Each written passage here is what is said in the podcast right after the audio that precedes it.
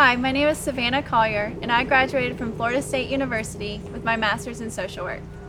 Ever since graduating, I've been doing groups in the school system with kids working on stressful experiences that they have gone through or may go through in the future and how to cope with those stressful experiences. I also have been doing individual counseling and am working on specializing in doing trauma therapy. Today, I want to talk a little bit about the signs and symptoms of depression so that you can identify if you or someone you care about is struggling with depression so that you can seek help if appropriate. All the symptoms that I will be talking about today are present for most of the day or all of the day. And they might just be present for a season of time for you, maybe during the winter or maybe during the fall. Um, or also, it's very common during all of this COVID 19 to feel depressed and feel isolated with all of the social isolation from our loved ones. I also want you guys to understand that there is help and there is a way to feel better if you are struggling with depression. But I first want you all to understand how to identify and what those signs and symptoms of depression are. The first symptom I want to talk about is an overall depressed and saddened mood. This may come, you may describe this as a feeling of emptiness.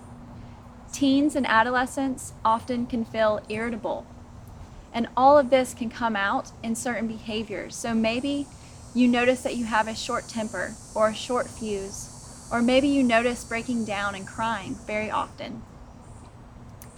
You can also have the symptom of feeling hopelessness. Maybe it's hopelessness about your future or maybe it's hopelessness about ever feeling better. This can be a really tough place to be because you can feel stuck in that. You can feel stuck in that emotion.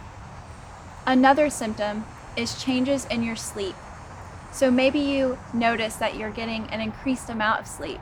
Maybe you're taking lots of naps, or maybe it's very hard to get out of bed for you. Or on the other end, Maybe you're having insomnia and not able to go to sleep. Maybe you're experiencing hard thoughts, racing thoughts at night that are keeping you awake. With the lack of sleep, it can come with a low energy level. It can come with fatigue and a slowness or a restlessness for you.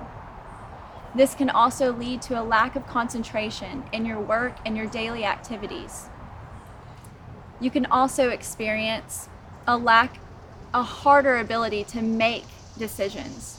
So maybe things that once were easy for you to decide on, even what you're going to eat today, those can become very hard for you. With this lack of energy, it can also become really hard to do the simple things like getting out of bed, getting ready, taking a shower, brushing your teeth. You can also have the symptom of feeling worthless or excessive guilt, so putting it on yourself for the way that you're feeling. Maybe you're telling yourself that you're just not doing enough to get out of bed. Another symptom of depression is feeling having a loss of interest in things that you once ha- took pleasure in and enjoyed.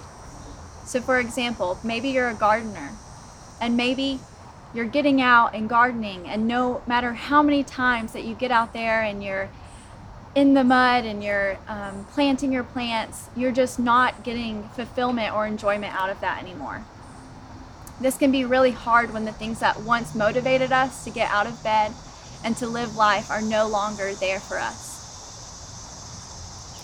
With all of these negative feelings and these symptoms of depression it can feel really easy just to not want to live anymore and to end the pain that you're going through. When this happens, we start to experience suicidal thoughts. Suicidal thoughts can be active or passive thoughts. When they're passive, for example, maybe you're walking across the street and you see all these cars and you think to yourself, I just wouldn't care if one hit me.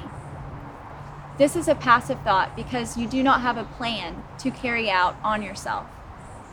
When it is an active suicidal thought, you may have noticed that you have a plan to carry out to harm yourself or to hurt yourself. Suicidal thoughts are very serious and they are an emergency, and I encourage you to seek out help and confide in someone. It is a very hard place to feel depressed and to feel all of these different emotions that come with feeling depressed. And no one should feel isolated in those feelings. Me and my team are here for you out in Gadsden County to serve you when you are ready.